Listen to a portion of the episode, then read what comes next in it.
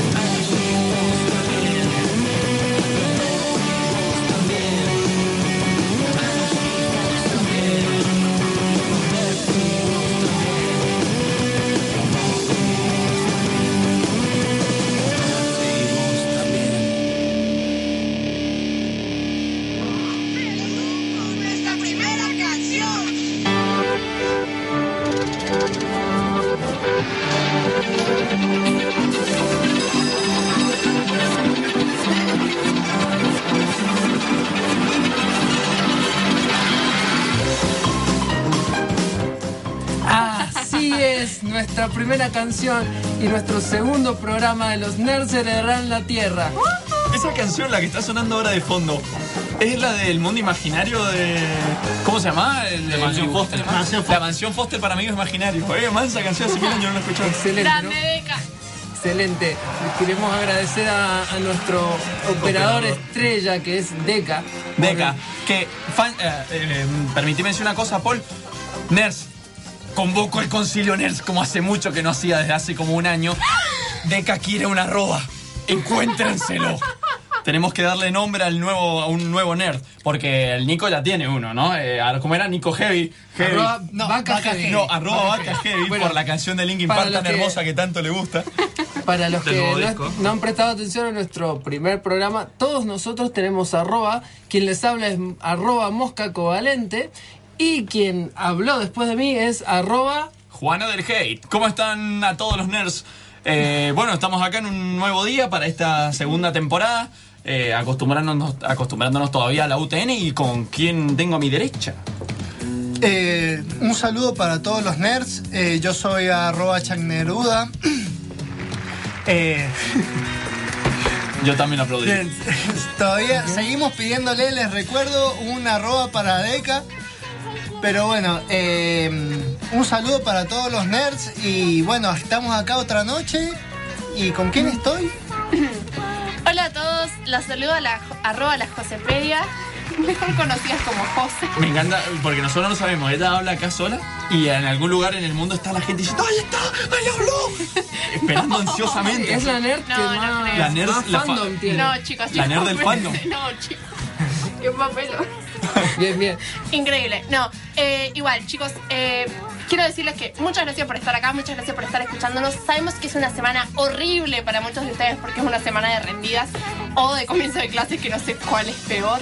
Pero quiero que sepan que los tenemos en nuestro corazón y que les dedicamos a este programa. Gracias Y mucha suerte para los que están Sí, rindiendo, aunque nos éxitos. escucha todo tipo de gente, no solo universitarios, aunque nosotros lo somos o lo Pero los amamos, o lo seremos, pero los amamos a todos. ¿Y qué onda con nuestro nuevo nerd? Eh, nuestro último nerd, perdón. En mi caso sería semana de comienzo de clases, pero es a mitad de semana, así que ya no, no me importa mucho.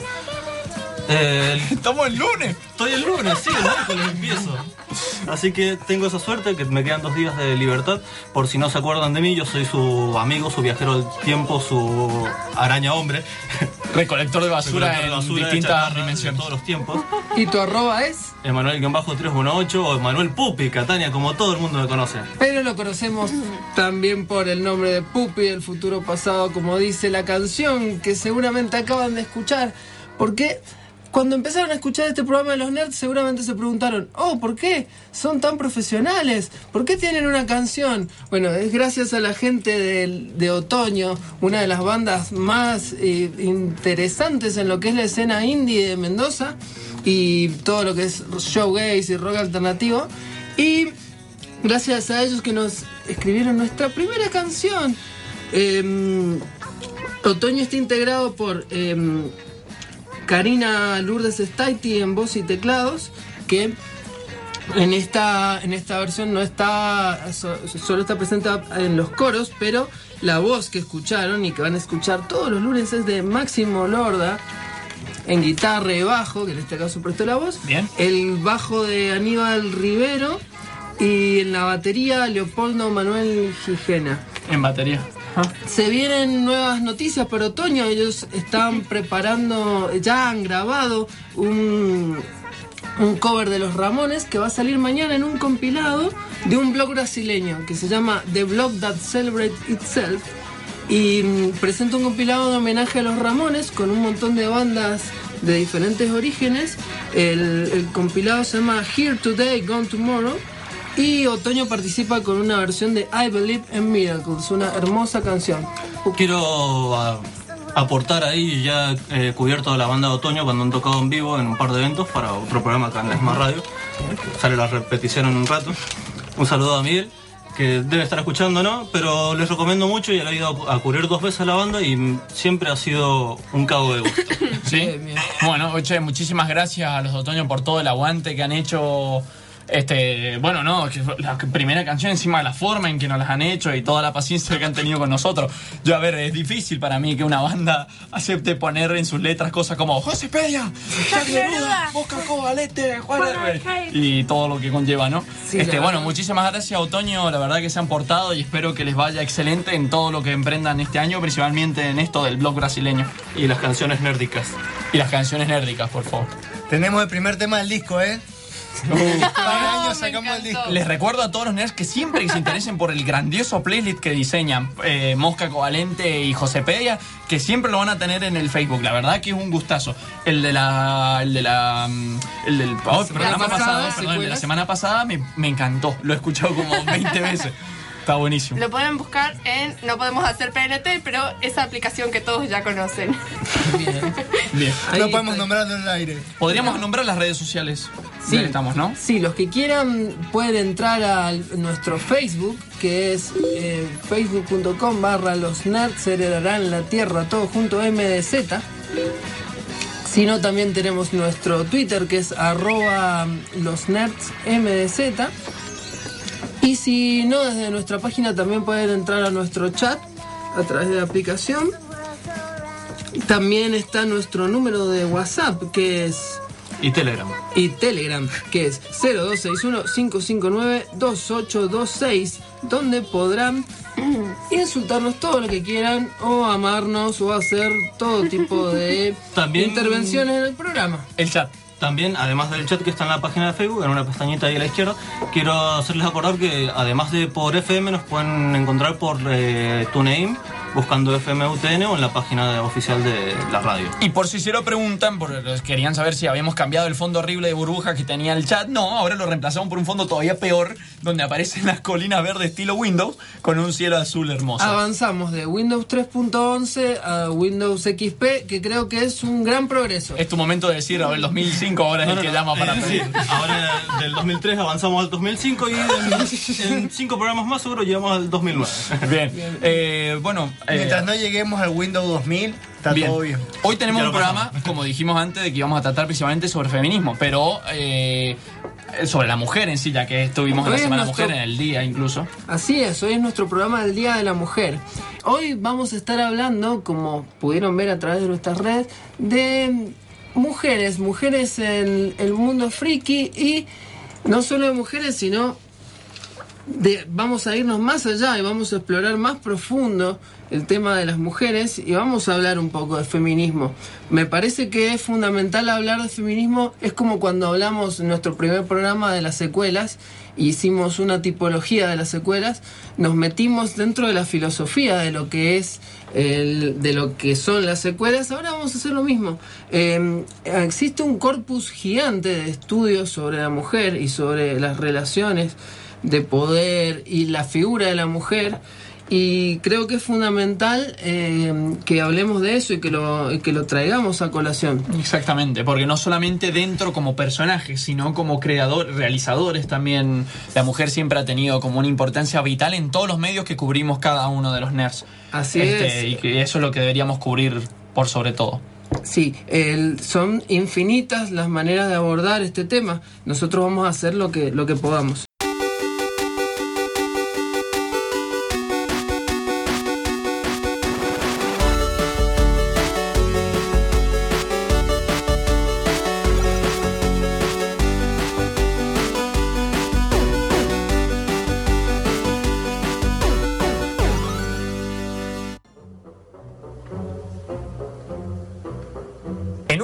Caluroso de marzo, los nerds iban saltando hacia la FMUTN cuando decidieron tomar un atajo que los conduzca a un bosque desconocido.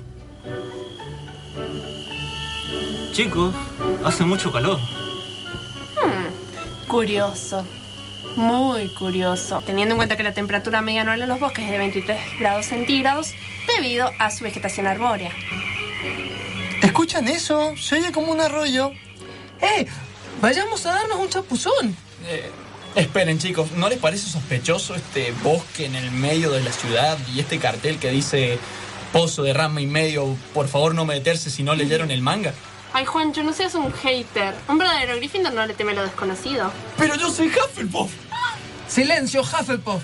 Vayamos a escuchar la voz de nuestra inconsciencia. De pronto Splash, la chica de Elvic, disculpen, me dejé llevar. Eh, los nerds se metieron al agua. Chicos, está re linda el agua, pero me siento... Extraño. Creo que algo está pasando. No me sentía tan extraño desde que vi Secretos en las Montañas, la versión con animales japoneses. Paul, ¿también te está afectando? Sí. Ahora podré cumplir mi sueño de cosplayarme de la mujer ardilla. Mariano, ¿te has hecho algo en el pelo? Te ves más atractivo de lo normal. Esto me recuerda a aquel libro de ciencia ficción en el que... Esperen, ¿alguien sabe dónde dejé mi traje de baño? Antes de que las cosas se pongan más raras, deberíamos comenzar un quest para volver a nuestro estado original. Creería yo. Che, pero ¿qué habrá pasado con la Jose? Chicos, chicos, miren cómo están, los reamo. Heredarán la Tierra. Hoy presentamos el día en que las nerds heredaron la Tierra.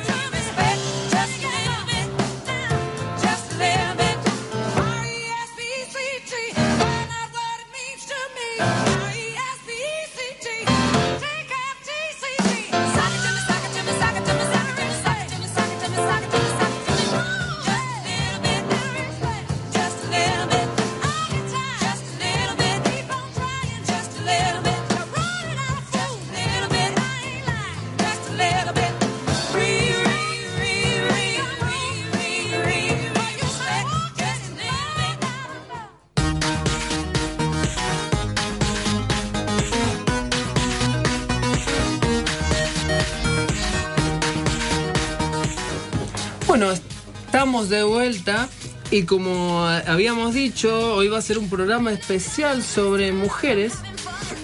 Y mm, primero, antes de decir cualquier otra cosa, vamos a empezar con lo que es feminismo propiamente dicho. Eh, a ver, hay un gran corpus teórico sobre estudios sobre la mujer y mm, se remontan a, a la historia del siglo XIX, incluso antes, ¿no? La, la lucha de la mujer siempre ha sido sie- siempre ha sido muy fuerte y existe desde, desde muchos siglos. ¿Qué es lo que mm, qué es lo más importante? Eh, existen principalmente lo que se llaman tres corrientes, tres olas de feminismo, ¿sí? Em, que en realidad son muy difíciles de identificar, de, de decir cuándo empieza una y cuándo termina otra. Pero si vamos rápido, podemos más o menos eh, hablar un poco de esto. En primer lugar, tenemos eh, el siglo XIX, el siglo, XVIII, donde eh, las mujeres se encontraban en un... eh, perdón, las mujeres se encontraban en, un- en una situación de total desventaja con respecto al hombre, o sea, eh, eran consideradas como objetos. Este, esto, esta etapa, estos primeros intentos de rebelión y de... mm, y no, va- no vamos a hablar de rebelión, vamos a hablar de, eh, de reivindicación de los derechos, ¿sí? Eh, se, estaban principalmente enfocados a lo que son los derechos sociales, los derechos civiles y económicos de las mujeres y el derecho también a la educación. Esto es lo que se llamó la primera ola. Y tenemos representantes, por ejemplo, como la, la mm, eh, Mary Wollstonecraft, que es la madre de, Mary, de la famosa Mary Shelley de Frankenstein. Ah, sí. Ah, mira, Así es. no sabía. Eh, que fue una de las primeras feministas de la primera ola. Después está lo que sabemos como la segunda ola, que es eh, implica lo que sería la lucha por el, su- el sufragismo, ¿sí? la lucha por eh, el, el derecho al voto y el derecho a otras libertades, a otras libertades como, como pueden ser la- el derecho laboral propiamente dicho. Pensemos que eh, la, la- digamos lo que es la primera hora estaba todavía a luchar por tener una, una, una- ni Un siquiera papel. un papel, pero ni siquiera se consideraba que no era propiedad del hombre. O sea, hay momentos del, del, ¿Y qué se consideraba entonces como.? es como, bueno, tenemos un lugar como, como mujer, pero se- seguimos, seguimos siendo propiedad del hombre, pero bueno, nos hacemos escuchar, tenemos derecho a educación. Claro. Nosotros también podemos Tenemos derecho a las mismas, a, lo- a los mismos, a, a las a mismas, lo mismo pero que ni- no al trabajo. Acuérdate, el trabajo estaba relegado a lo doméstico. Claro, esto fue en orden, digamos. Claro, lo que sería principios del siglo XX ya había, mm, había ya un interés por los derechos laborales y una vez que, la, que esta segunda ola eh, logra, logra los derechos del voto, esto, mm, esto plantea una nueva interrogante para el feminismo, como decir, bueno, a, partir de ahora, ¿qué hacemos? Entonces ahí aparece Simone de Beauvoir y larga, eh, durante la segunda mitad de- del siglo XX, larga, es, eh, edita su, su libro El segundo sexo. ¿sí? En, el, en el ensayo segundo sexo, ahí se plantea como una vez que ya se han conquistado el derecho del voto, ¿qué es lo que... ¿Qué es realmente la mujer? Eh, ¿En qué lugar se encuentra con relación al hombre? O sea, hay como el- es como un, un segundo sexo, ¿sí? Que eh, se define a partir de todo lo que el hombre decide, pero en un sentido de, por ejemplo, siempre el, siempre el poder, siempre las relaciones de poder se dan a partir de la figura masculina. Pero ¿cuál es la cuestión? No consideraba, no había un concepto de género, no había un concepto de que la mujer era una construcción social, que es el concepto que está vigente a partir de de ahora. Sí. Eso comienza con la tercera ola del feminismo, que es a partir de la década del 90, en realidad ahí se consolida, pero empieza con Simone de Beauvoir, eh, tiene un montón de procesos. También hay, hay, mm, otro libro que es La mística femenina de Betty Friedan, que también se plantea la situación de, bueno, eh, también existe el aspecto sexual, la, la, mm, la mujer también tiene, tiene un lado sexual que debe ser explotado, entonces ahí eh, comienza el concepto de la liberación sexual del cuerpo femenino, que a partir de la década del 90 con la tercera hora va a cambiar totalmente, porque en, si en la segunda ola se planteaba, bueno, la mujer tiene derecho a liberarse, a no estar eh, recatada con su cuerpo, la tercera ola directamente lo que plantea es que en realidad existe una concepción de género que decide sobre los cuerpos y que impone cómo deben ser esos cuerpos. Bien. Entonces, el, género en realidad es una construcción que va cambiando todo el tiempo y las concepciones de belleza no siempre se mantienen. Esto es muy importante cuando tratemos eh, cualquier análisis de cualquier obra que tenga que ver con la cultura de masas, que es lo que nosotros tratamos con el tema del friquismo eh, y de la, el arte y la cultura nerd. Siempre va a haber una representación eh, que está acorde a los cánones establecidos de belleza, porque generalmente es eh, el arte de masas y el friquismo es arte popular. Entonces, esta, esta tercera hora es la que estamos ahora y es la que más problemas despierta, ¿no? Más discusiones y, y hay gente que todavía no lo comprende o eh, genera mucha disputa. Es la- claro, Porque- es la que está en este momento causando la revolución, como la llaman ahora. Claro, así es, porque requiere un nivel de abstracción muy alto también. Uno tiene que replantearse también el modo en el que se han desarrollado las sociedades a lo largo de la historia y cómo siempre ha sido una, una construcción con preponderancia masculina y siempre, siempre hay una situación de poder. Entonces ese es el planteo que se hace. Ya teniendo en claro esto, un concepto, con, lo dejamos con el concepto final, es de Judith Butler, que es eh, en su texto Deshacer el género, habla de la habitabilidad.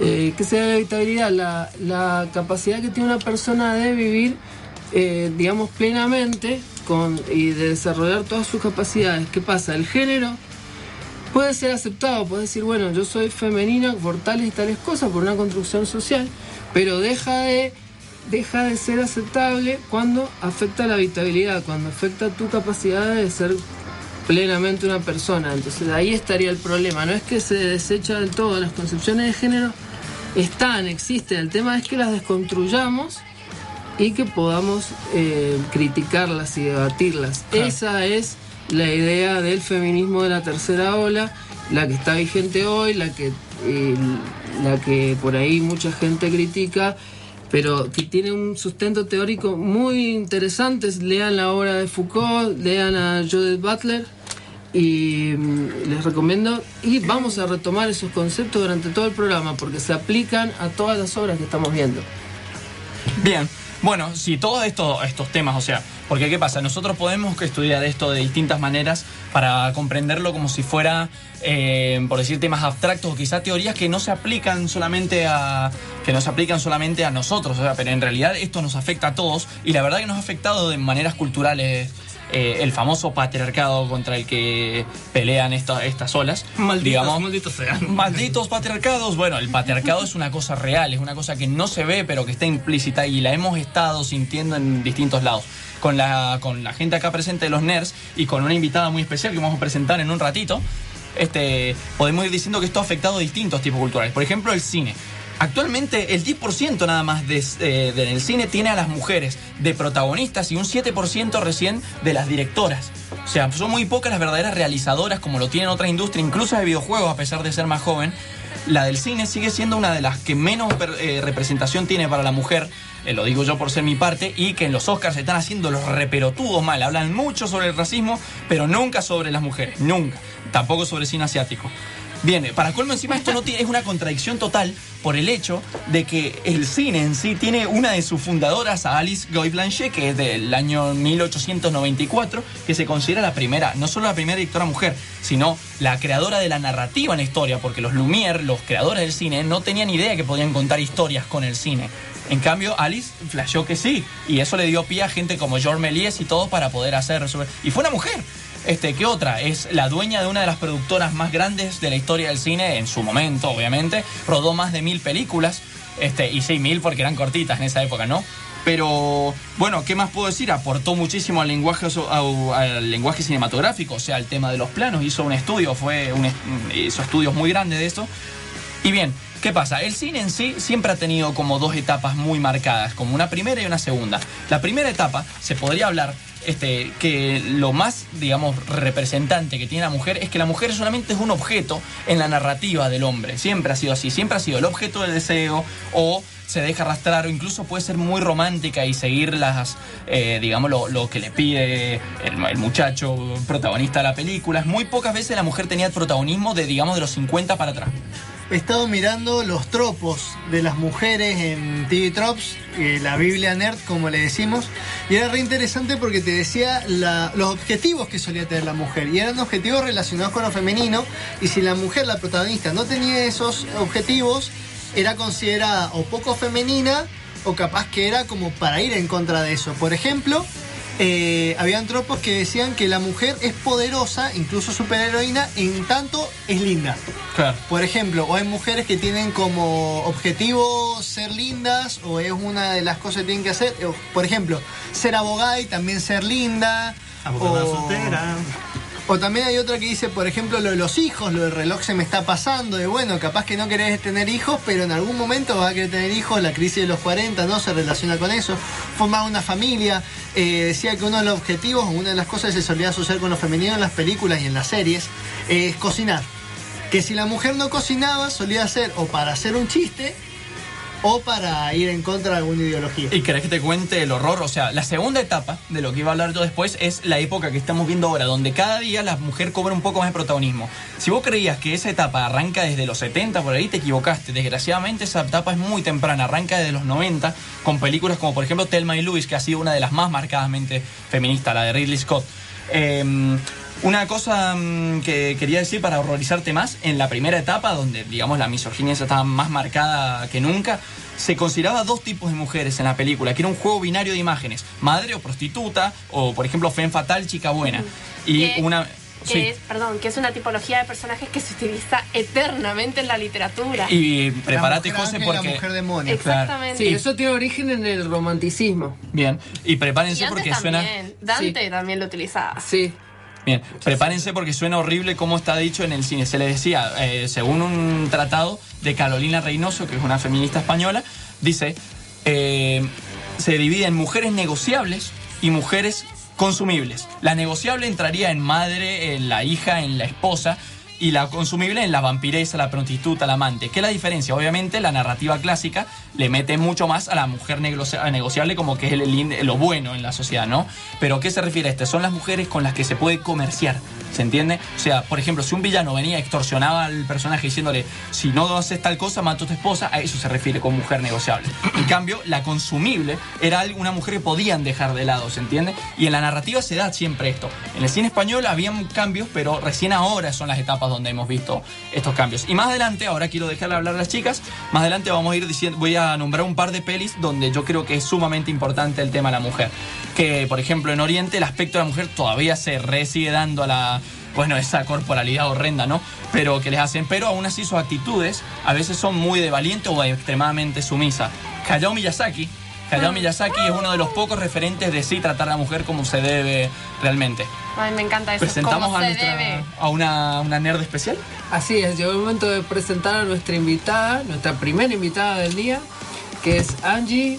Ella nos va a hablar un poco de mm, el cine de Disney y su relación con estas temáticas. Si se creían que Disney era tremendamente machista, bueno, Angie tiene la teoría de que no es así. Bueno, Sí, contanos, ¿por qué? bueno, hola, ¿qué tal? Soy Angie. Em, bueno, eh, hoy justamente estaba leyendo, repasando una nota eh, que decía que, justo relacionado con lo que contaba Juancho, que eh, hay un instituto que se llama el Instituto Gina Rowland de Mujeres en el Cine, que de hecho Gina Rowland es una de las protagonistas de Thelma y Louise, que dice que el- solo el 30% de las películas consideradas familiares está protagonizadas por mujeres. El resto de las películas tiene mujeres en, perso- personajes, digamos, de importancia, como pueden ser Leia o Hermione, pero siempre son como sidekicks en el caso de, de Hermione o como interés eh, sentimental en el caso de Leia. Esta nota, es eh, en traducida del inglés, diría que las princesas de Disney son mi ejemplo imperfecto de feminismo. ¿Por qué? Porque dentro de la Casa del Ratón, eh, la gran mayoría de películas blockbuster son protagonizadas por mujeres y cuentan historias de mujeres. Si bien claramente los rasgos que, clásicamente femeninos de cada una de ellas han ido variando a través del tiempo.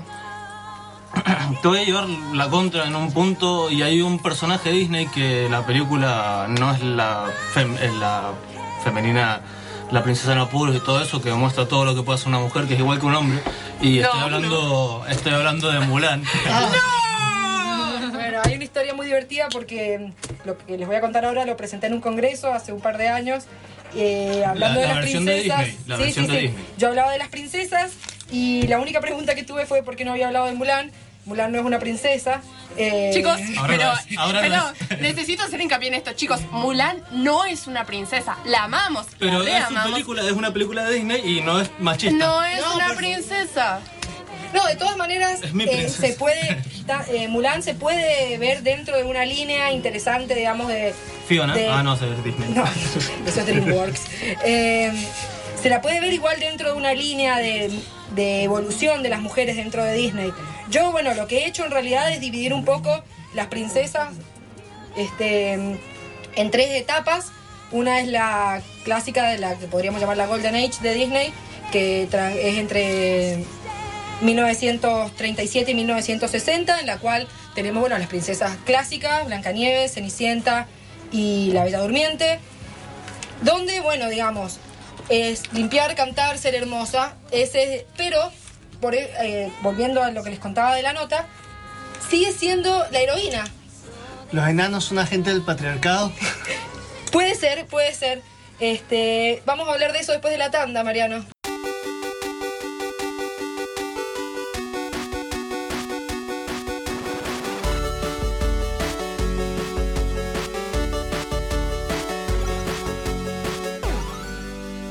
Y bueno, vamos a seguir con nuestro programa de hoy sobre las mujeres.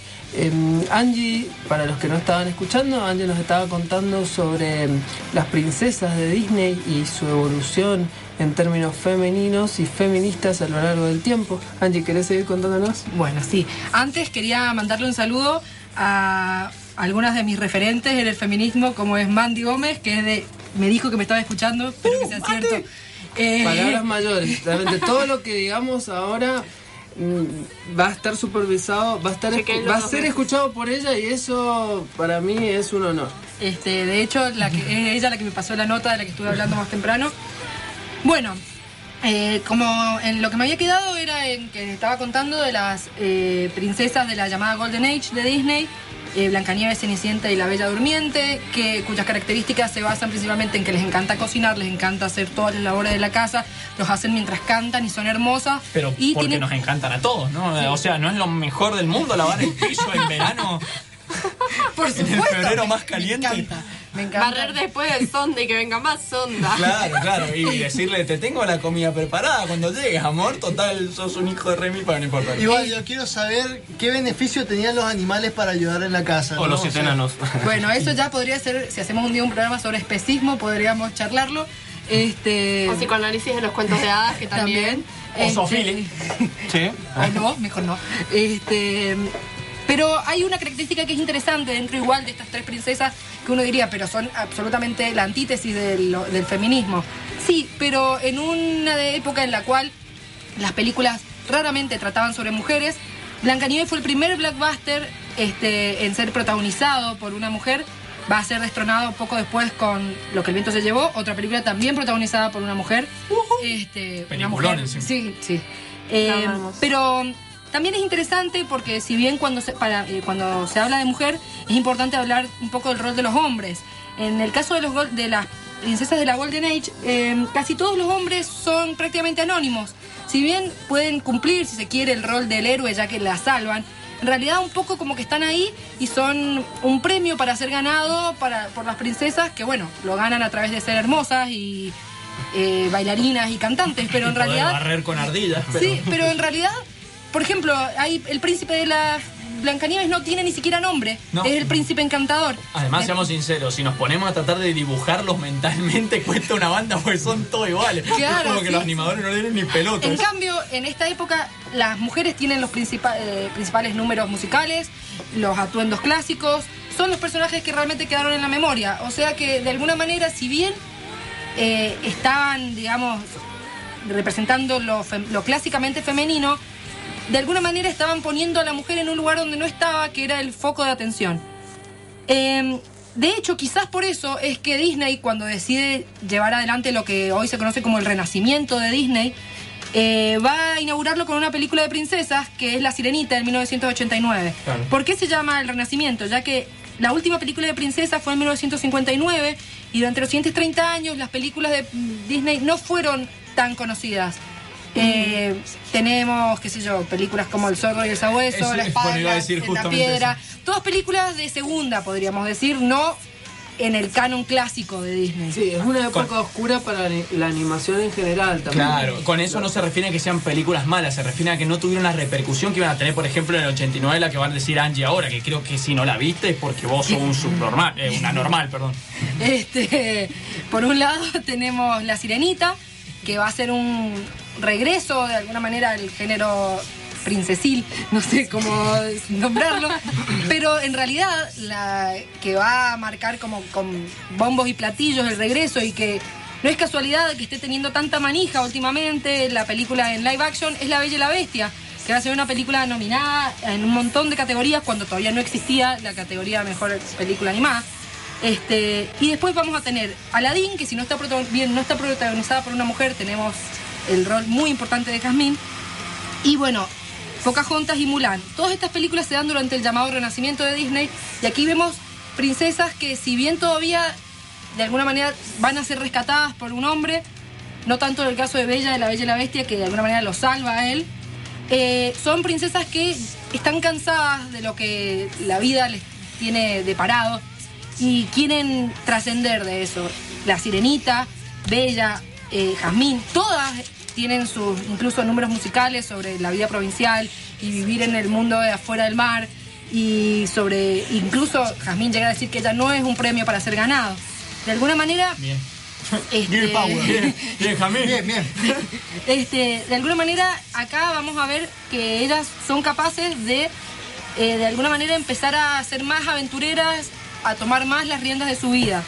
Y eso ya directamente va a estallar en lo que se llama el revival de Disney, desde el 2009 hasta el día de hoy, donde tenemos personajes como Tiana, de La Princesa y el Sapo, eh, Rapunzel, de Enredados, eh, Mérida de Valiente, Elsa y Anna de Frozen y bueno, Moana. Eh, en esta época vamos a presenciar las primeras dos películas de Disney dirigidas por mujeres, Brave dirigida por Brenda Chapman y Frozen dirigida por Jennifer Lee. Son personajes que en algunos de los casos no tienen contrapartida masculina, como es el caso de Elsa o Moana o Mérida. Este, este fin de semana asistimos al, al estreno de la serie de Enredados, en la cual eh, eh, mágicamente eh, Rapunzel rechaza la propuesta de casamiento de Flynn Rider porque ella le dice que ella no está preparada para atarse. Tiene sentido, ha pasado 18 años en una torre, no ve el momento para irse otra vez a otra prisión como puede ser el matrimonio. Este, tenemos y bueno, tenemos el caso en, el, en Frozen, que para mí es muy importante, de eh, que la relación que pasa al frente es una relación puramente femenina. Es decir, spoiler alert, al final la mujer, no, la princesa no es salvada por un príncipe, sino que ella misma se salva realizando un acto de amor hacia su hermana, que es algo que es muy importante en términos de feminismo, llama- llegando a lo que se llama la sororidad, que es decir, establecer vínculos eh, positivos entre mujeres, que es algo que el patriarcado tradicionalmente ha intentado minar. Eh, bueno, y el caso de Moana, la última película hasta ahora que tenemos de, princesas, en la cual eh, se toca mucho el tema de viajar sola, que es un tema que, bueno, en- suena particularmente fuerte en la Argentina después de lo ocurrido el año pasado. y eh, el tema de tomar las riendas, de decir, bueno, yo soy más de lo que estaba predestinado para mí, que es el caso de Moana. Ella estaba destinada a ser la jefa, pero ella quiere más y lo consigue. Bien. Muy bien. Este, bueno, ahí está. Bueno, lo que está bueno de eso es que reivindica un montón de cosas. Porque viste que es muy fácil hatear directamente a una empresa directamente, pero se ve que siempre, por ejemplo, Disney increíblemente, a pesar de, bueno, de, la, de lo que se habla de ellos, siempre han intentado tratar de favorecer a su público lo más que pueden. Y hablando de gente que favorece a su Sí. público, Eh, bueno, justamente, eh, sobre todo Disney es una gran discusión que tengo con mi amiga Angie porque siempre me pongo la camiseta del estudio Ghibli y muestro cómo las películas pueden llevar la bandera feminista impecable, pero una vez que ya dijiste mi ejemplo imperfecto, ya, ya me ganaste. Tengo que decirte que tu argumento me parece excelente, así que gracias por traernos Angie y compartirnos todos Bueno, estos temas interesantísimos. Volviendo al tema de las reversiones o los retelling de eh, los antiguos cuentos de hadas, eh, algunos conocerán que en el 2014 una persona que yo amo mucho, que se llama Neil Gaiman, eh, que es como la persona más inteligente de este mundo, o más interesante, no me miren con esa cara, lo reamo. Vale, vale, yo puedo también lo- lo rebanco, No, lo reamamos. Yo lo rebanco. Es nuestro juzgando. Yo, yo no diría, yo no sé si diría la persona más inteligente. Está más bien, creativa puede ser, sexy también te lo banco, pero bueno, después del A la pupi. José Pedia le interesa la intelectualidad. Bueno. Eh, sacó en el año 2014 un, un retelling que se llamaba, por decirlo así, La princesa y el uso.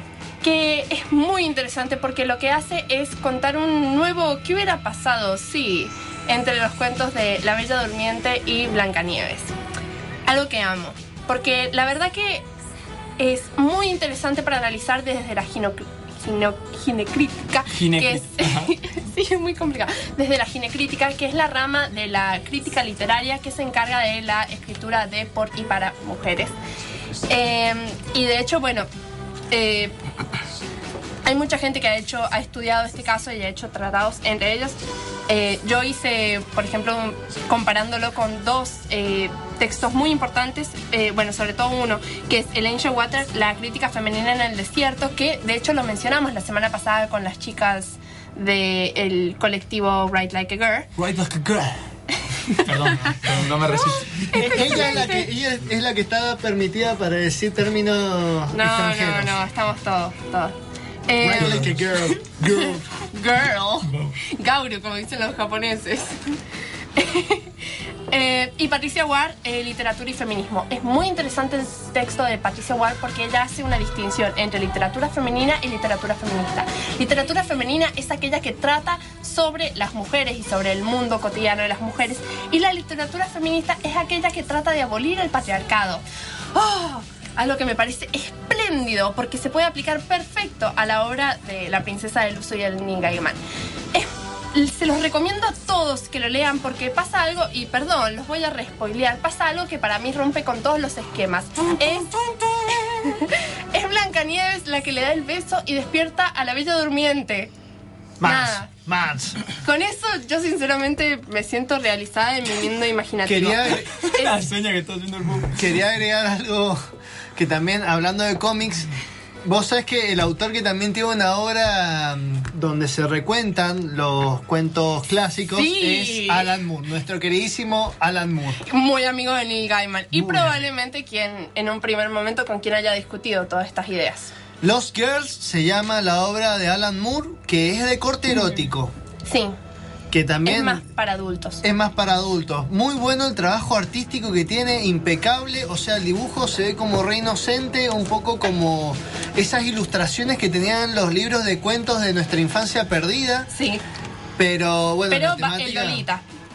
¿Sí? Pero Claro. mezclado con el, con el tema Lolita, el dibujo, sobre todo Sí. los vestuarios. Pero cada una de las mujeres, cada una de las princesas en esa obra representa a una mujer en una etapa de su vida y cómo eh, se enfrenta a la sexualidad. Eh, Por supuesto. Perdón que me meta, me acabo de acordar, From Hell también trata muchísimo sobre el tema feminismo, pero no sobre- no metiéndose en él, sino en el en todo lo contrario, en el patriarcado. Es tremendo porque justamente ahí habla sobre una especie de, de dominación masónica, machista muy bestia, así, y justamente por eso es que Jack el Estripador mata mujeres. Bueno, Sí, hay una época de Alan Moore que está muy influenciada por esas temáticas y por las temáticas de género, eh, también a partir de su pareja.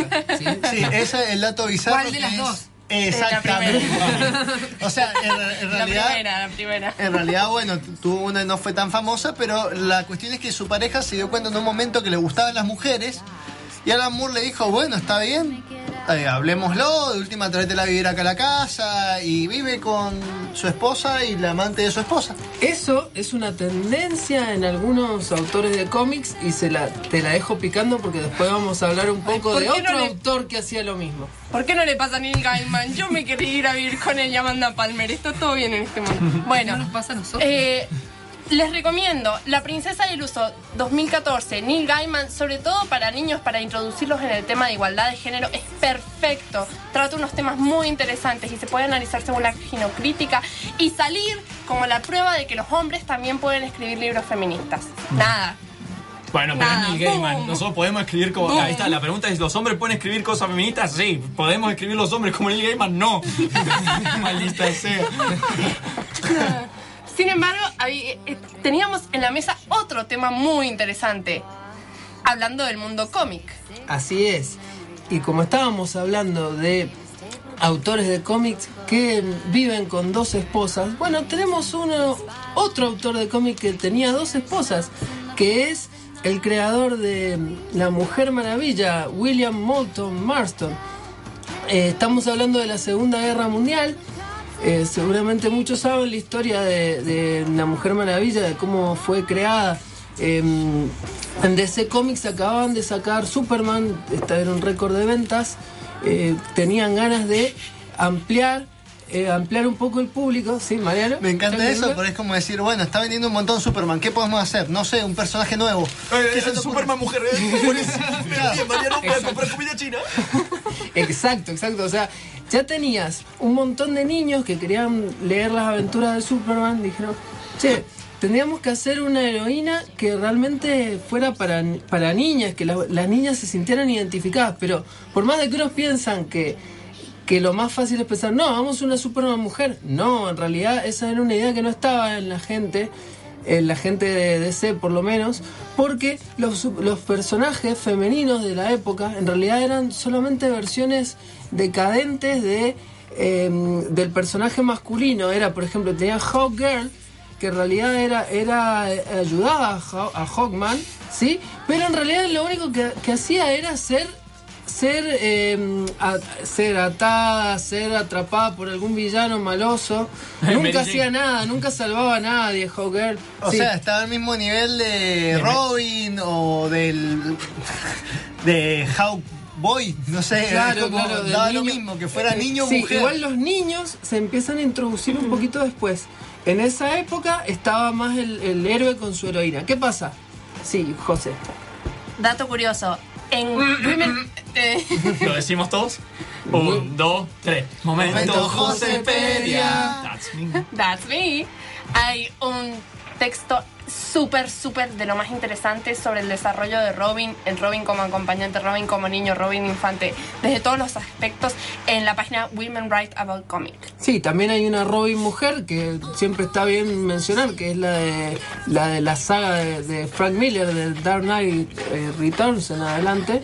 Eh, es para mí una de las mejores Robin. Sí, a mí también me gusta. Sí, sí. Me gusta Pero para mí, volviendo un poco a lo que es Wonder Woman, ¿qué pasa? Entonces decimos, vamos, tenemos que hacer un, un personaje que pueda hacer que venda revistas para niñas. Entonces llaman a este tipo, William Moulton, que en realidad un tipo muy interesante y muy extraño. Era un psicólogo que eh, practicaba el poliamor, tenía dos esposas.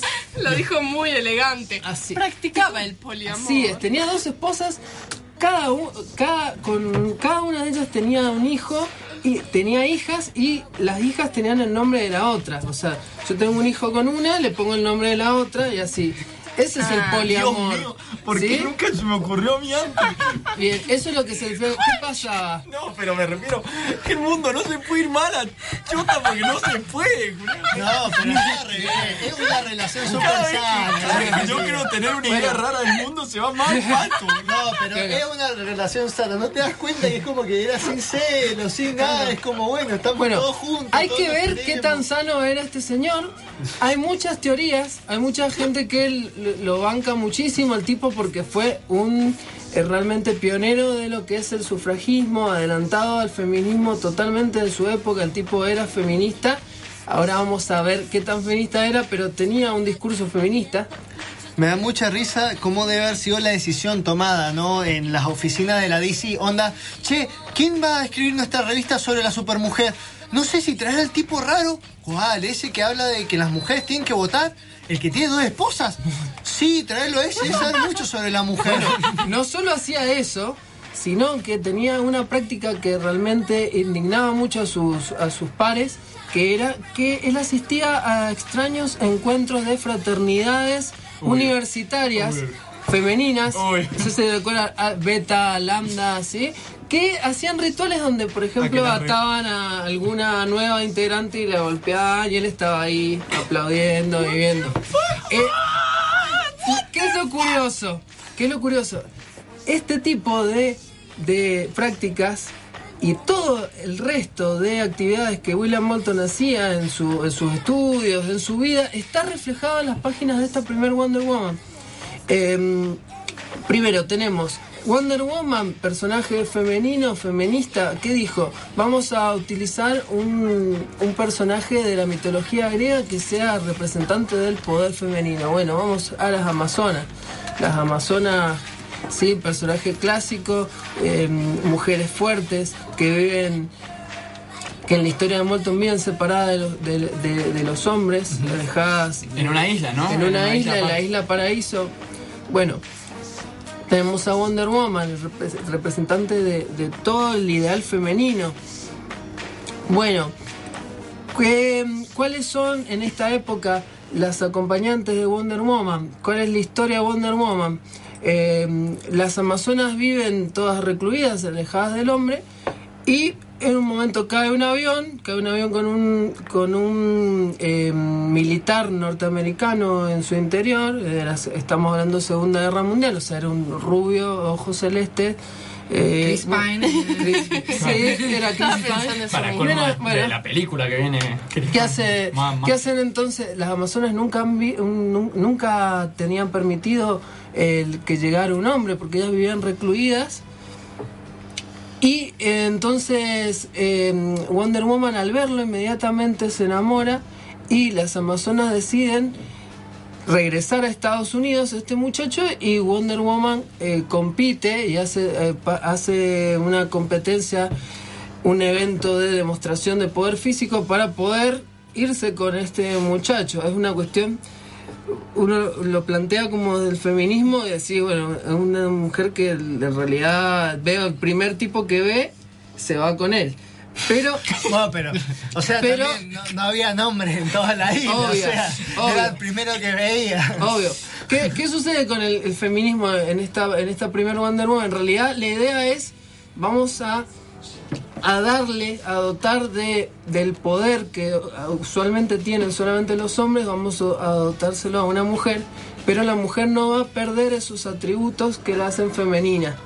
Me encanta, tenía una de esas debilidades tan propias de los superhéroes de la Golden Age, porque tengo entendido que Wonder Woman, la original, si la agarraron de las muñecas, perdía su poder. Bueno, hay un montón de un montón de ese tipo de cosas. ¿Por qué? Por el mismo fetichismo y por la misma relación de el mismo interés por las relaciones de poder que tenía Molton, porque él en sus textos filosóficos demuestra que todas las personas quieren ser sometidas en cierta manera.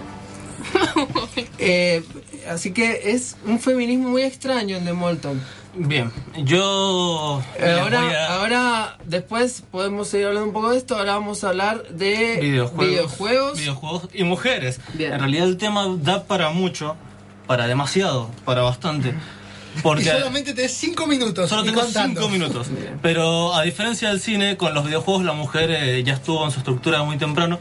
Eh, tenemos a Carol Shaw, que fue la primera desarrolladora de videojuegos, que trabajó, empezó a trabajar para Atari en 1971. A eso es lo que yo me refería con que la industria de los videojuegos, a pesar de ser más joven, ha tenido más relevancia en el papel de la mujer que nosotros en los 100 años que llevamos.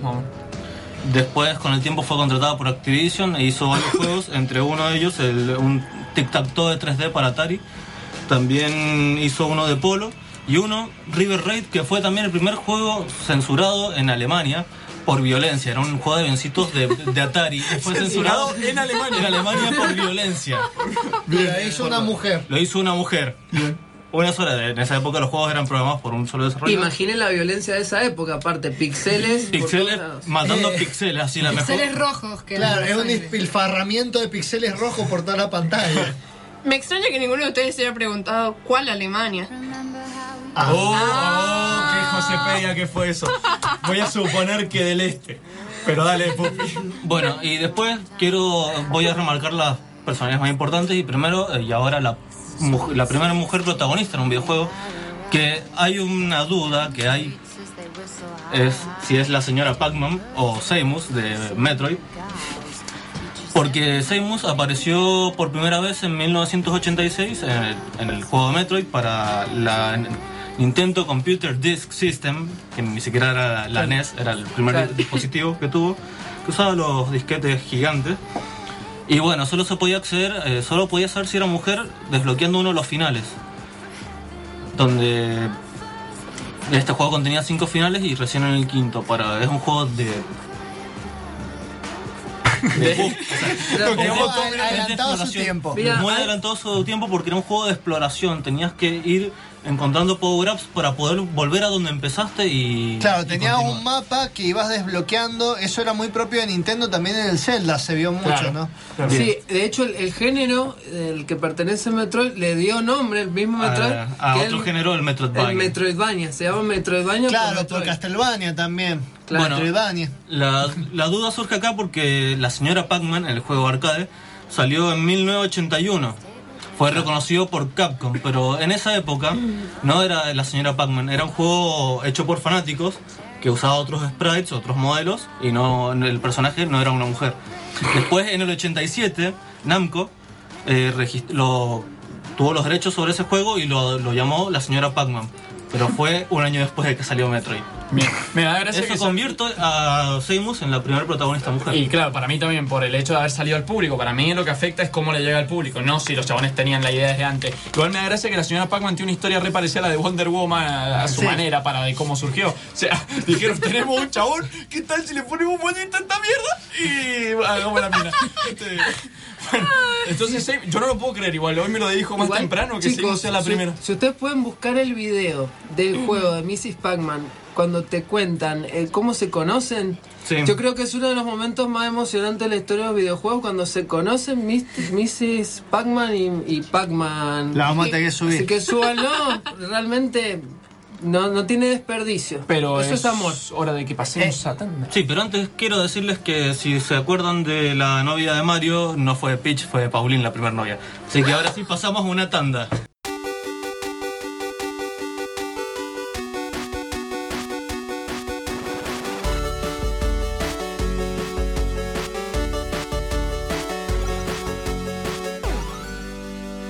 Y bueno, seguimos acá en los nerds.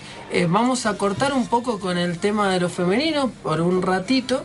Y No tanto. tenemos, sí, y un poquito más. Y tenemos acá otra invitada, nuestra segunda invitada de la noche, que es eh, Juli. ¿Cómo estás, Juli? Hola, ¿todo bien? Ella va a venir a hablarnos de los scouts, del movimiento scout. Así que bueno, contanos un poco. Bueno, eh, el movimiento Scout surge en realidad a partir de un militar inglés que se llama Baden Powell, que en una expedición de África se dio cuenta que los jóvenes como que tenían algo que podía ayudar, usó varios jóvenes como mensajero entre las misiones, lo cual ayudó mucho al éxito de la misión. Entonces ahí como que se le prendió la lamparita y dijo como hay que hacer algo con estos chicos porque habían muchos jóvenes en Inglaterra sin destino alguno. Y vendría a ser un movimiento.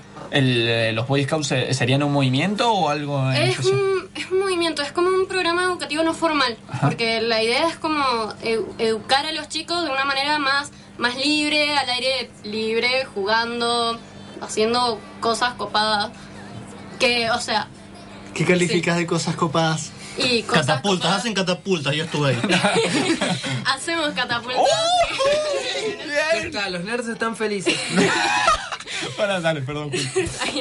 Eh, bueno, también nos vamos a campamentos y que campamentos pueden ser al aire libre cerca de acá, pero también están los campamentos internacionales donde te vas al otro lado del mundo por un costo. ¿Acá no pasa?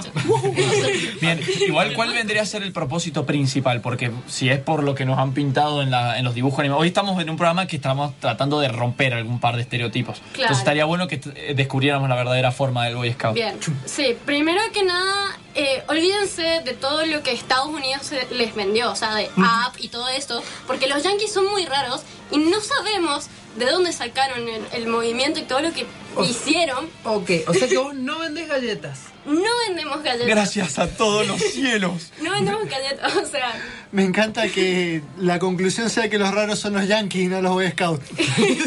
no, no, no son boys, son La historia la No, son- no, eso, ¿por qué, por qué se- siempre está ese machismo en el Boy Scout? ¿Por qué no Eso Woman Scout? O... En realidad ha quedado. Para, antes de Al eso, quiero que ella comente bien qué hace un Boy Scout. Bien, eh, el principal objetivo de los Boy Scouts es hacer un mundo mejor. Lo dijiste, lo dijiste. Me lo pegaron, es su culpa. Eh, de los Scouts es hacer un mundo mejor, es cambiar el mundo. Es una frase de Baden Powell, así como registrada en la historia de todos los Scouts, es dejar el mundo mejor del que lo encontramos. Bien. O sea, es- apuntamos para eso. El movimiento surgió, o sea, surgió Baden Powell, también era porque no quería hacer algo tan militar ni tan estricto, Claro. que era lo que hacía normalmente, pero sí lo- las partes de exploración eran muy útiles y quería hacer que los jóvenes sean útiles para la nación y esas cosas. Eh, y por eso, primero eran solamente hombres. Eh, dijiste vos que era como una especie de educación, en, eh, como una, edu- una educación diferente, digamos, de la... de Claro, ribu- Baden Powell estudió todas las educaciones de los vikingos hasta la no sé qué cosa, eh, todos los tipos, y a eso le hizo en forma de libro, Escultismo para Muchachos, que se hizo súper popular. Bien. Bien, eso me parece muy interesante porque siempre que por ahí uno ve eh, blogs sobre scouts o donde hablan, siempre es como, ¿qué haría Baden Powell en tal situación? ¿Qué opinaría de esto? ¿Qué pensaría de mí? ¿Estaría deshonrado Baden Powell? Es como un líder ya que ha Sí, pero es que trascendido su parece tiempo. que era buen tipo, porque como que dijo, bueno, vamos que los jóvenes hagan el mundo un lugar mejor y bueno, y todo ese tipo. Bien, pero más allá de la idea de la mil, viste, a ver, es un movimiento, movimiento que ha crecido muchísimo porque lo conocemos absolutamente todos desde que éramos chicos. Pero la pregunta es, yo siempre cuando los veía, solamente los veía haciendo campamentos, cosas así, y quería saber cuál era la razón principal de querer hacer catapultas, ¿vale? Es genial, no me importa cuál sea la razón, está genial. No hay, no Pero es como un contacto más cercano, es casi como una especie de escuela natural, puede ser de la naturaleza. Claro, sí, tenemos mucho contacto a la naturaleza, pero no solamente va por eso, va a acampar y todo eso. La idea es también actuar en la, en la sociedad actual, no es aislarse en una montaña y ya está, todo lo que haces ahí es re bonito. La idea es hacer, hacemos, la mayoría de las cosas que hacemos en realidad son muchos servicios a la comunidad, por ejemplo. Eh, los campamentos internacionales y todo surgen por eso, de unirnos todos, o sea, de todos los países, de todos los lugares, para hacer el mundo mejor de lo que está. Claro.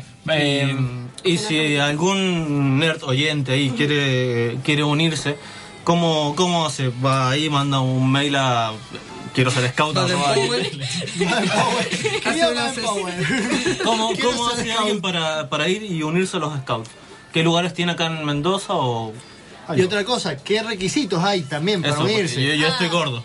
Eh, no hay requisitos para ser scout, esa es una de las cosas geniales que tienen los scouts que aceptan, no, sí, aceptan a todos los lugares, aceptan a todas las religiones, aceptan a todas las personas con cualquier condición que tenga, con cualquier mentalidad mental que tenga. Y- Mentalidad mental. Sí, mentalidad mental. Es, es muy importante. Eh, Ay, fallé. eh, Estaba en así, el bueno. examen. Bien. O sea, no, no tenés que. Tenés que ser una Podés ir hasta con una remera que dice odio a Baden Powell y te Pero- No, no, no sé si tanto. no Ah, sé ¿A si dónde tengo tanto. que ir? ¿Qué tengo que hacer? Entonces, Bien, eh, hay un montón de grupos a los cuales te puedes acercar o números. Eh, tendría que como que mandarlos, pero Bueno, después vamos a cualquier poner en la página, o sea, hay un montón de páginas de Scout, está la página Scout Argentina, Ah. ahí te sale una lista con todos los Scouts de toda la Argentina, de todos los lugares. está la página Nerd, ¿dónde va a estar? Genial. Bueno, ¿Y ahí qué- está perfecto. Me gustaría también preguntar qué es lo más raro o más interesante que has hecho con los scouts. Ay, Por ejemplo, que- ¿qué sentís? Ya no dijiste que fabricaste catapultas, eso puede ser el- lo máximo. Pero parece que eso es algo muy normal para un scout. Claro. Yo la primera vez que fui estaban haciendo catapultas. A ver, Juli, eh, queremos saber eso. Claro, ¿Qué es lo contando más una extraño que has experiencia- hecho? Contando una experiencia scout. Claro, Interesante. bueno, primero que, o sea, yo entré de muy chiquita, pero cuando entras ya es raro de por sí, porque ves a un montón de chicos gritando con banderines, cosas raras y lemas, como no sé. O una escuela pública. Sí, eh, y cantando y haciendo cosas así que al principio es como bastante choqueante eso. Pero bueno, después como te vas haciendo amigos, es fácil ahí. Eh, y en los campamentos es donde surgen las cosas más raras. Eh, hay como una mística que tiene cada grupo que es como especial. Hay cosas que en realidad son bastante privadas, pero... mm, Nada es privado en esta a los mesa. que han ido a los campamentos del Partido Socialista saben que los campamentos pasan cosas. Dios mío. Bueno, ¿Con mística se refiere a algo positivo? eh, depende. A ver, quemar vírgenes, ¿te parece? No, mentira. No. Quemar virgen es re divertido, pero un sábado, ¿no? Claro, no- nadie había dicho del hobby de, de Powell que era quemar virgen. Claro, de pronto es como que tiene. No. Pero es lo más Bueno. normal. Continúa. Sí, bueno, en un, en un campamento nacional que hubo por 100 años del movimiento Scout en Argentina, eh, que fue en Mar del Plata, nos hicieron todo un circuito como de, de barro. Y después de ese circuito de barro, o sea, donde terminabas absolutamente todo Embarrado. embarrado, o sea, pero era, era, tenías tres capas de Claro. lodo, o sea, a un punto había- dejaste de ser humano. Por un momento, sí. el, el monstruo de pantano parecíamos. La Y- mula estaría orgullosa. Era muy raro hacer todo ese recorrido hasta las duchas, que eran maderas y nylon gigantes, obviamente no eran mixtas, pero em, esa... Fue loco, fue como una transformación porque te Sí, sí, todo el barro y eras otra persona. Era como Claro, un sí. cascarón. Y o sea, lo que pasa es que la experiencia fue muy rara porque era un montón de gente, un montón de barro. Y te hacían como un cuerpo a tierra y eso pasa como en la mayoría de los campamentos, pero esa fue como mi primera experiencia de contacto, así como barro, cara a cara, o sea, meter tu cara en el barro. Eh, y eso fue muy raro. Igual también es muy raro a veces las comidas que surgen porque vos tenés que hacer tu propia comida. Y a veces, viste, la gente se olvida los materiales y cierta cosa y todo termina en un guiso de todo. Sopa de piedra. Bien. Este, bueno, me, me gusta, estoy viendo que una de las cosas principales a los que ellos le ponen es como el, eh, digamos, el compañerismo, ¿no? Cosa que vendría re bien en un mundo dominado por recitales de indios solares y de vendimias, vendimias llenas de grúas. Con el Pero, bueno, Bueno, igual, Juli vino a decirnos de un evento en Sí. especial.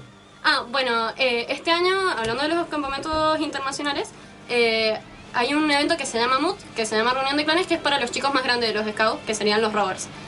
Eh, Ah, este- tienen, tienen como clases. Claro, están los lobatos, los Scouts, los caminantes Rovers, que Bueno. son los más grandes. Más, líder más Y si se llama Roberto. Roberto. O Roberto. Somos nerds, me encantan esas cosas. Ya entra ahí arriba. Dame una espada y soy feliz. No, no. Ahí pasan muchos años de por medio. La, eh, el campamento que se hace, eh, se hace cada cuatro años. Eh, hay varios campamentos internacionales igual. Pero este año toca en Islandia, que es el mismo lugar que la- ahora se ha hecho como un poco más famoso por Sense8. Qué lindo. Sí. Vamos a ir al aeropuerto de Reykjavik, donde estuvo.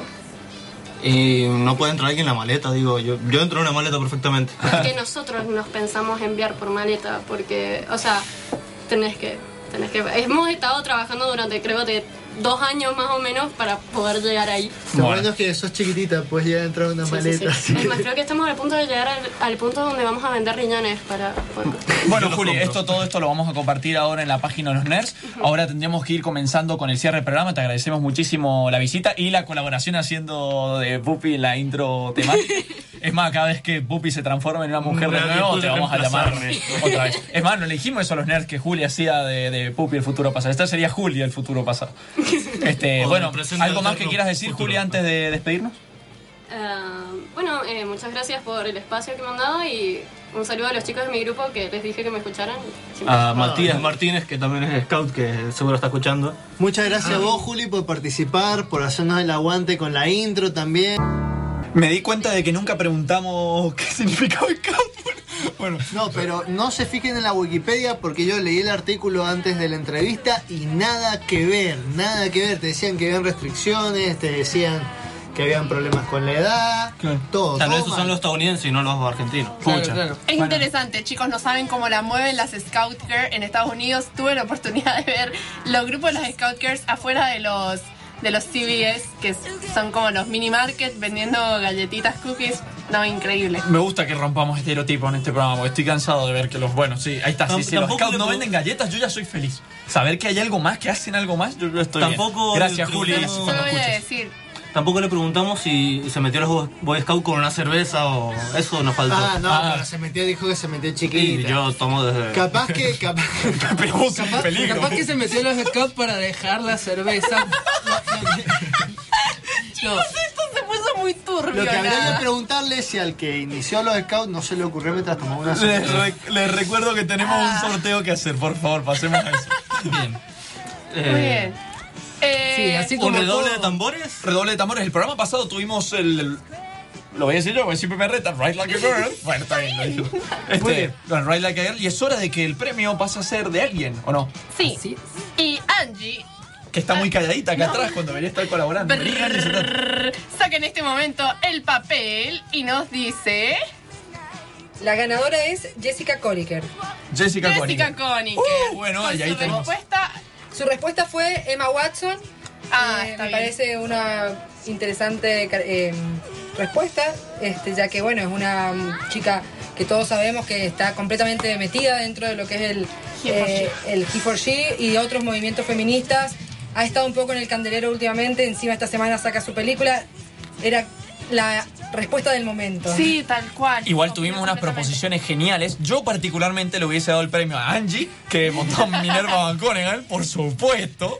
Pero bueno, está bien, Jessica, todo Pero en bien. las bases y condiciones está que Angie no puede participar. No, de todas maneras, eh, todas las contribuciones que hemos recibido han sido increíbles. Genial. Gracias, gracias por Sanji el estudio Ghibli, gracias. Sí, me encantó Uma la- Thurman, por favor. La sí. princesa Leia, me encantó todas las fotos que subieron de allá Sí, eh, ¿alguien puso a Simón de Beauvoir, puede ser? sí, sí, sí, alguien puso. No podía faltar Simón de Beauvoir. Fue muy variado, hubo de diferentes ámbitos del friquismo Bueno. y de los pensamientos. Por Bien. favor, si sos Jessica o conoces a Jessica, contactate con nosotros y te vamos a entregar el premio personalmente. Y O por medio de nuestros intermediarios. Recuerden que pueden comunicarse para nos- con nosotros siempre a través de las páginas de Face, eh, los Nerds se dan la tierra, o del Twitter diario, eh, los Nerds MDZ. O de nuestro WhatsApp, que es 0261-559-2826. bien, y antes de ir cerrando el programa, quería volver a un tema que habló Juancho, que estaba hablando de los Oscars, y alguien que también es muy... Es muy, ¿cómo se dice?, discriminado en los Oscars, es la animación, eh, no en películas, sino lo que sería ya en series. Hay muchas series que no le dan la oportunidad, casi siempre cortometrajes o son eh, dejados de lado por la gran influencia de Disney y Ah, vos eh, estás refiriendo a los cortometrajes, que generalmente los cortometrajes más independientes no suelen no son ganar. y son muy buenos. Yo he visto muchos Es cortometrajes Hay de muchos animación. muy buenos. El, ah, quiero, les recomiendo un cortometraje de estética timburtiniana cuando estaba bueno Tim Burton. Eh, de Perry Maker, que es el hacedor de pelucas. Chicos, es impresionante. Impresionante. Yo en el mundo del cine voy a recomendar las siguientes películas. Eh, bueno, Thelma y Luis, un imperdible de este tema, del 91, para hablar todo este tema de Ridley Scott. Eh, Steven Soderbergh tiene dos, que es Erin Brockovich del 2000, o El color púrpura de 1985, principalmente esa. Está Gorilas en la niebla, basada en la vida de Diane Fossey de 1988. Este... Bailando en la oscuridad de Lars von Trier del año 2000 y una muy actual del 2016 que me encantó cómo toca el tema del feminismo que es The Witch. de Robert Erickson. te la dije yo, esa te la dije yo. Ajá, el Puppy me la recordó. A mí me encanta esa película, la adoro. ¿Y qué otra? Me gustaría recomendar que se van a reír. a- Bueno, Mulan me parece que ya es demasiado decirlo, ¿no? Pero eh, Shrek. En Shrek, Fiona para mí uno de los personajes más grosos por el Y hecho de decir, con las princesas. te van a rescatar y a tomar por culo tu rescate. Yo soy mejor que vos. Fiona es una genia y siempre digo muchas gracias. Bueno, y encima la dirigen Andrew Adamson y Vicky Jensen. Ahí tenemos una mujer en dirección. En el tema de las miniseries no puedo dejar pasar eh, sin recomendar eh, Life in Squares, que habla de la vida de Vanessa Bell y Virginia Woolf, hermanas súper, súper, súper conocidas. Virginia Woolf escribió Un cuarto propio y dijo una de las frases más hermosas del mundo que parafraseándola es como que dice, todo hombre tiene que aceptar el lado femenino que tiene en sí y la mujer debería hacer lo mismo. Ay, yo, quería re- yo quería recomendar una poetisa que de todas maneras casi todos la Debe deben haber sido conocer, Scout. Alfonsina Storni. Bien. La amo. Alfonsina Storni. La Amo. Alfonsina. Sí, sí. Yo- Oh, ahora van a empezar a saltar los Recomendado Y también, y también quería decirle un tema que no lo nombré. También tengo que admitir, me da un poco de pudorcito. Si les interesa este tema de la sexualidad femenina, busquen sobre lo que se llamaba histeria femenina. Hay una novela muy interesante sobre esto que no puedo encontrar el nombre. Queridos nerds, si saben qué novela es la que habla sobre el- femenina o la película. O la guía de. También otra cosa que pueden buscar los nerds, si lo ponemos hoy, es la guía de puntaje creada de eh, Blanche. eh, ¿Cómo era el nombre? Blanche Wallace, ¿puede ser? Blanche. Eh, no, de Bechdel Wallace. De Blanche Wallace. Es decir, eso. el test de Bechdel que estuvo súper conocido se habló también en el podcast Gordo Podcast de Posta FM, que bueno, habla de una película eh, que no crea una brecha de género si tiene tres cosas. Más de un personaje femenino, estos dos personajes hablan entre sí. De un y tema hablan- que no sea hombres. Y Ni la padres. tercera es que hablan de un tema que no son Ah, hombres. bueno, perdón, me adelanté. Como Alien. Eh, Amor. Ah, una Por que ejemplo- no nombraron que me llamó la atención de todas las mujeres, eh, Connor de Terminator. Sarah Connor. Ah, Sarah Connor. Eh, bueno, pero, pero ojo, porque Sarah Connor es progenitora de un chabón que va a ser reproplano. No, no, pero la mina es. eh, A mí me habían contado que es como un ícono de feminismo, se prepara todo, prepara un montón de agua. Bueno, pero es progenitor. Sí, bueno, está bien, en función de tengo que cuidar a mi hijo, pero al mismo tiempo es como que la mina se la van con Vieja Terminator. freak de Undertale. Se acabó la charla. No. Nada. Otra Yo también pregunta. quiero decir algo, porque hay mucha gente que no lo sabe. Alfonsina Storni vivió la mayor parte de su vida en San Juan. Nada. Solo digo. Oh. Palazzo Mendoza, te odio. Yo también tengo una duda. ¿Quién, quién consideran una duda freak? ¿Quién es más dura? ¿Sarah Connor o Ripley de Alien? Ripley. Sarah Bueno, Connor que... No, no, tenés que decirlo bien, Sara Connor. loco, ¿vos sabés lo que es estar, de estar en una cabina telefónica con un alien? Ah, eso- Era el, era el Ojo, tamaño de una cabina telefónica esa Literalmente, mierda. literalmente en, una, en una película fornica a un alien. Perdón, For- fornica con un alien. No me Yo creo fundar que el... Sarah Connor no llegaría a esa No, circunstancia. no, fornica con un alien. O sea, es el, el bicho más letal que ha creado la galaxia y le hace lo que quiere. Hablando de- Le hace lo Che. Scott ha sido muy nombrado en el programa de hoy, ¿eh? Sí, mucho, sí, hay mucho. que agregarlo a nuestra lista de siempre. Feministas nombrados. hombres. así. Sin querer. Eh, Recomendaciones. antes- Recomendación, sí, una recomendación rápida si tienen Nintendo o si usan emulador, como ya lo dije, Metroid, el primero que es uno de los 11, es el 11 puesto de mejor juego hecho para cualquier consola de Nintendo, así se llama la lista. Eh, también quería recomendarles ya, si no quieren piratear ni nada, eh, Tomb Raider. Oh, Remember también. Me. El ah, Eh, Remember Me. Que es la historia, pero está bueno. Tuvieron un problema los diseñadores para hacer una mujer protagonista y que tuviera novio. Dicen que les costó un montón hacerlo. Y bueno, ya con esto creo que vamos a ir abriendo el... Yo el- también quería hacer una recomendación. Sí, y Angie también, que está muy callada. En el tema de, de animes, que no hemos estado hablando de lo que es. Aunque Sí. José habló un poco de Ghibli, donde realmente son personajes muy interesantes de lo femenino. El anime siempre es muy discutible desde este lado, porque hay Este- representaciones que son Sí, sí, terribles. sus representaciones son horribles, pero sus actitudes son muy Creo, interesantes. creo que sí, sí- sí se le da un espacio igual, más allá de la representación. Creo que un ejemplo muy interesante es de Full Metal Alchemist. Creo que es, Ah. un, es un manga que tiene muy buenos personajes femeninos Eh, y hay que tomar en cuenta que es un manga shonen, o sea, dirigido a una demografía masculina, joven, de- pero eh, eh, con la autoría de una mujer. Y eso cambia mucho. Y es buenísimo, uno de los, un anime impecable, la verdad. Sí, sí. Rama un medio, no se puede dejar de lado con las cuestiones de género, cómo los trabaja Rumiko Takahashi. Nosotros nos metimos hasta el pozo. Es lo mismo que yo, Mariano. Es increíble. Sí, es muy interesante. Angie. Bueno, eh, para mí, la que yo considero que es incluso la producción de cultural masiva más eh, que mejor ha, tocado todo lo que tiene que ver con la mujer desde distintas perspectivas y distintos ángulos es Orange is the New Black, la Oh, serie de sí. Netflix. Muy Eh, bien. estamos esperando la quinta, te- la quinta temporada el- en junio. Y realmente ahí, pero directamente da para un programa entero sobre el, el cruce con la sexualidad, el género, la, la- la- las cuestiones raciales, las Sí, cuestiones las de relaciones clase, de poder. Religión. Mira, si me permiten, antes, mientras nos empezamos a despedir todos, Deca, Deca, anda pensando porque en un momento te voy a dejar hablar a vos y quiero que me digas cuál es tu role model favorita, tu chica favorita. No, no puedes hablar. No, Deca, maldita sea. Bueno, algún día te voy a hacer hablar. Bueno, mientras nos empezamos a despedir, chicos. Eh, nosotros, bueno, eh, yo les está hablando Juana del Hate, ha sido un programa re bonito, me gusta que hayamos estado hablando de estos temas ya con la actualidad y con todo lo que está pasando hoy en día, que madre mía, loco, la gente parece que se quiere quemar fuego a sí misma.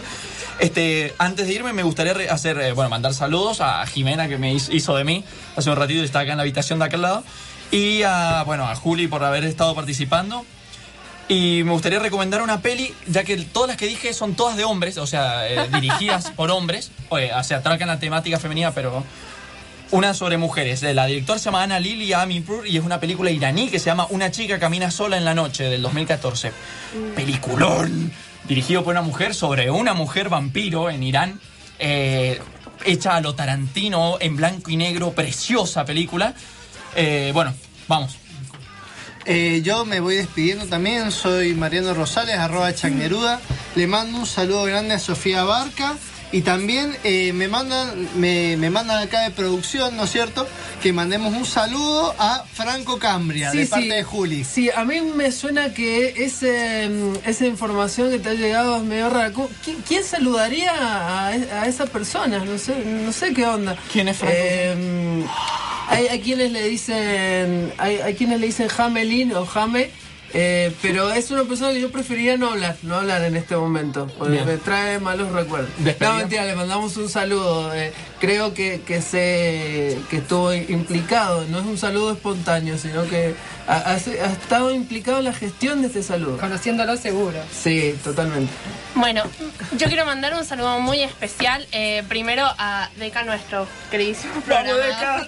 Y a Nico Vaca, que hizo voz de mí y es nuestro community manager que maneja todas nuestras redes sociales. Gracias por su trabajo y un saludo muy grande a toda la gente en San Juan que me está escuchando y en Chile.